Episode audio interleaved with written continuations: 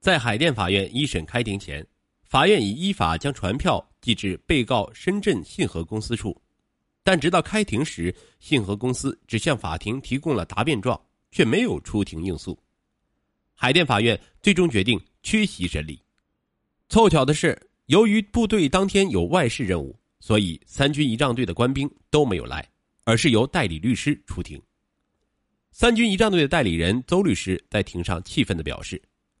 被告的做法严重损害了军队的形象，是对国威军威的嘲弄。更为恶劣的是，被告为宣传其产品，竟然将三军仪仗队副大队长李本涛手中的三军仪仗队的特用指挥刀用电脑置换成了将军佩剑，还将李本涛本人的脸弄得特别暗，故意突出“将军佩剑”四个字。三军仪仗队的律师在法庭上还列举了被告公司的侵权行为。他们为推销其所生产的将军配件和红色八一步枪等工艺品，先是在宣传画册和宣传光碟中多次使用“三军仪仗队”的名称，并声称红色八一步枪是仿制的我国第一支半自动步枪，而事实上，三军仪仗队一直沿用半自动步枪作为礼宾用枪。之后，信和公司又在媒体广告、宣传画册、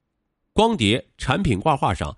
都加入了代表海陆空三个方队分队长一起行礼的图片，他们还乱用军徽，并让人们以为其产品是军队内部制造的。三军仪仗队发现此事后，曾经与被告进行多次交涉，但被告并没有停止侵权行为。当庭，律师出示了公证处从被告营业处购买的宣传画册进行公证的密封袋。法庭当庭开启，同时邹律师还解释说。购买时，对方表示不能开发票，只是给了一张没有公司章的收据，但收据上却盖中国人民解放军总后勤部军需生产技术研究所的公章。经查证后，该军需生产技术研究所已改制并更名，原有公章早已于二零零三年七月废止，而被告信和公司所持公章显然是伪造的。同时，原总后勤部军需生产技术研究所出示证言证明，他们与被告曾签订了一年的合同，监制制造配件，但这个合同早在二零零二年三月三十一日终止。之后，信和公司不能以研究所名义出售商品。按照原告律师的计算，被告信和公司工艺品有限公司的侵权行为已长达四年，范围从新疆到深圳，遍布全国。枪和剑各生产了八千一百八十一件，而按照最近的每件三千八百元计算，销售额在六千万元。海淀法院经过审理，确认了参与民事诉讼的主体资格，认定三军仪仗队有资格作为这起案件的原告，但对于仪仗队提出的肖像权、名称权受到侵犯的主张没有支持，只认定其名誉权受到了侵犯。海淀法院认为。名誉权是民事主体就自身属性和价值所获得的社会评价享有的保有和维护的人格权。信和公司在商业活动中使用大量三军仪仗队五十周年阅兵、军官敬礼、操练、检阅等画面用于宣传。三军仪仗队以展现海陆空三军的形象，担负着迎送外国元首、政府首脑等重大仪仗司礼任务，具有特殊的形象意义。有别于一般的单位组织，因而三军仪仗队特定形象为公众所认知和接受，并因三军仪仗队在各种场合的形象给其带来相关的名誉。但信和公司在未征得其同意的情况下，将三军仪仗队在各种场合的形象用于商业目的，广为宣传，必然导致降低和损害三军仪仗队的对外形象，足以造成社会评价降低的事实。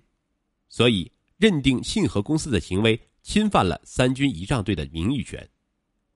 而关于仪仗队所主张的肖像权和名称权，基于肖像权属于人身权范围，依其权利性质，其属于自然人固有的权利，具有专属性。肖像权人仅为自然人，而非自然人以外的其他民事主体。所以，对于三军仪仗队主张的肖像权，法院认为没有法律依据。不予支持。关于是否侵犯名称权，海淀法院认为，在信和公司的产品说明中，虽然使用了“三军仪仗队”的名称，但其文字描述属对事实进行描述的内容。依据我国民法通则，民事主体有权禁止他人干涉、盗用、假冒其名称，但信和公司的行为既不构成对专有名称的干涉、盗用、假冒，也未使用“三军仪仗队”直接为其产品进行的文字宣传，所以认定信和公司。不构成侵犯三军仪仗队的名称权。二零零五年十一月二十九日，北京市海淀区法院作出一审判决，驳回了三军仪仗队要求认定信和公司侵犯其名称权、肖像权的请求，确认信和公司侵犯三军仪仗队名誉权，并承担停止侵害、恢复名誉、消除影响、赔礼道歉以及赔偿损失的民事责任。判令深圳市信和公司将现有涉及中国人民解放军警卫第一师仪仗大队的相关五十周年阅兵、军官敬礼、操练、检阅等画面的将军配件红色八一步枪产品所有的宣传册、光盘、挂画全部销毁，并不得再行使用、转让以及停止侵权行为。在媒体上进行公开赔礼道歉，并赔偿人民币十万元。海淀法院作出判决后，三军仪仗队和信和公司都不服一审判决，双双向北京市一中院提起上诉。三军仪仗队上诉的主要理由是，信和公司使用三军仪仗队军官行礼图做广告，不是因为广告上这几个军官个人的号召力，而是通过追求军官身上军装所体现的三军含义来烘托其产品的信誉度。原审将其归入侵犯名誉权。没有单独予以保护，不利于维护人民军队的形象。信和公司在其宣传中多次使用“三军仪仗队”，根本目的在于对消费者进行误导，构成对其名称权的侵犯。三军仪仗队虽然一审胜诉，但仍认为一审判决遗漏了一项重要侵权事实，即信和公司把手持军刀的三军仪仗队队长的照片，通过电脑制作方式。将其手中所举的军刀移花接木，换成一把信和公司生产的将军佩剑。此外，他们还认为，原审法院判决十万元的赔偿额度太低，起不到保护三军仪仗队形象的目的，故请求终审法院重判。信和公司的上诉理由是，他们将三军仪仗队部分形象用于产品说明，不会降低其社会评价，不会损害对方的名誉权。信和公司没有实施诋毁、诽谤三军仪仗队名誉的行为，不符合法律规定的名誉侵权的构成要件，判决赔偿的数额于法无据。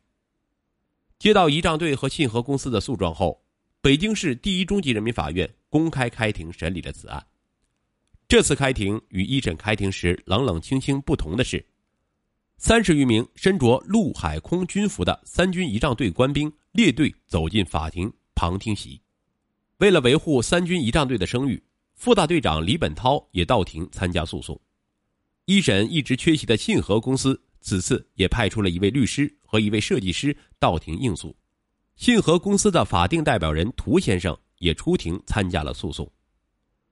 庭审中，双方律师在法庭上围绕各自主张展开了激烈的辩论。三军仪仗队律师当庭提出。图片中手持军刀的仪仗队队长李本涛就坐在旁听席上，如果需要的话可以出庭作证，但信和公司表示已承认使用三军仪仗队的照片，没有必要再为此作证。该意见被法庭采纳。由于双方分歧较大，法庭主持下的庭外调解也因双方当事人达不成一致而没有成功。经过对案件进行认真审理，一中院作出了三点基本认定。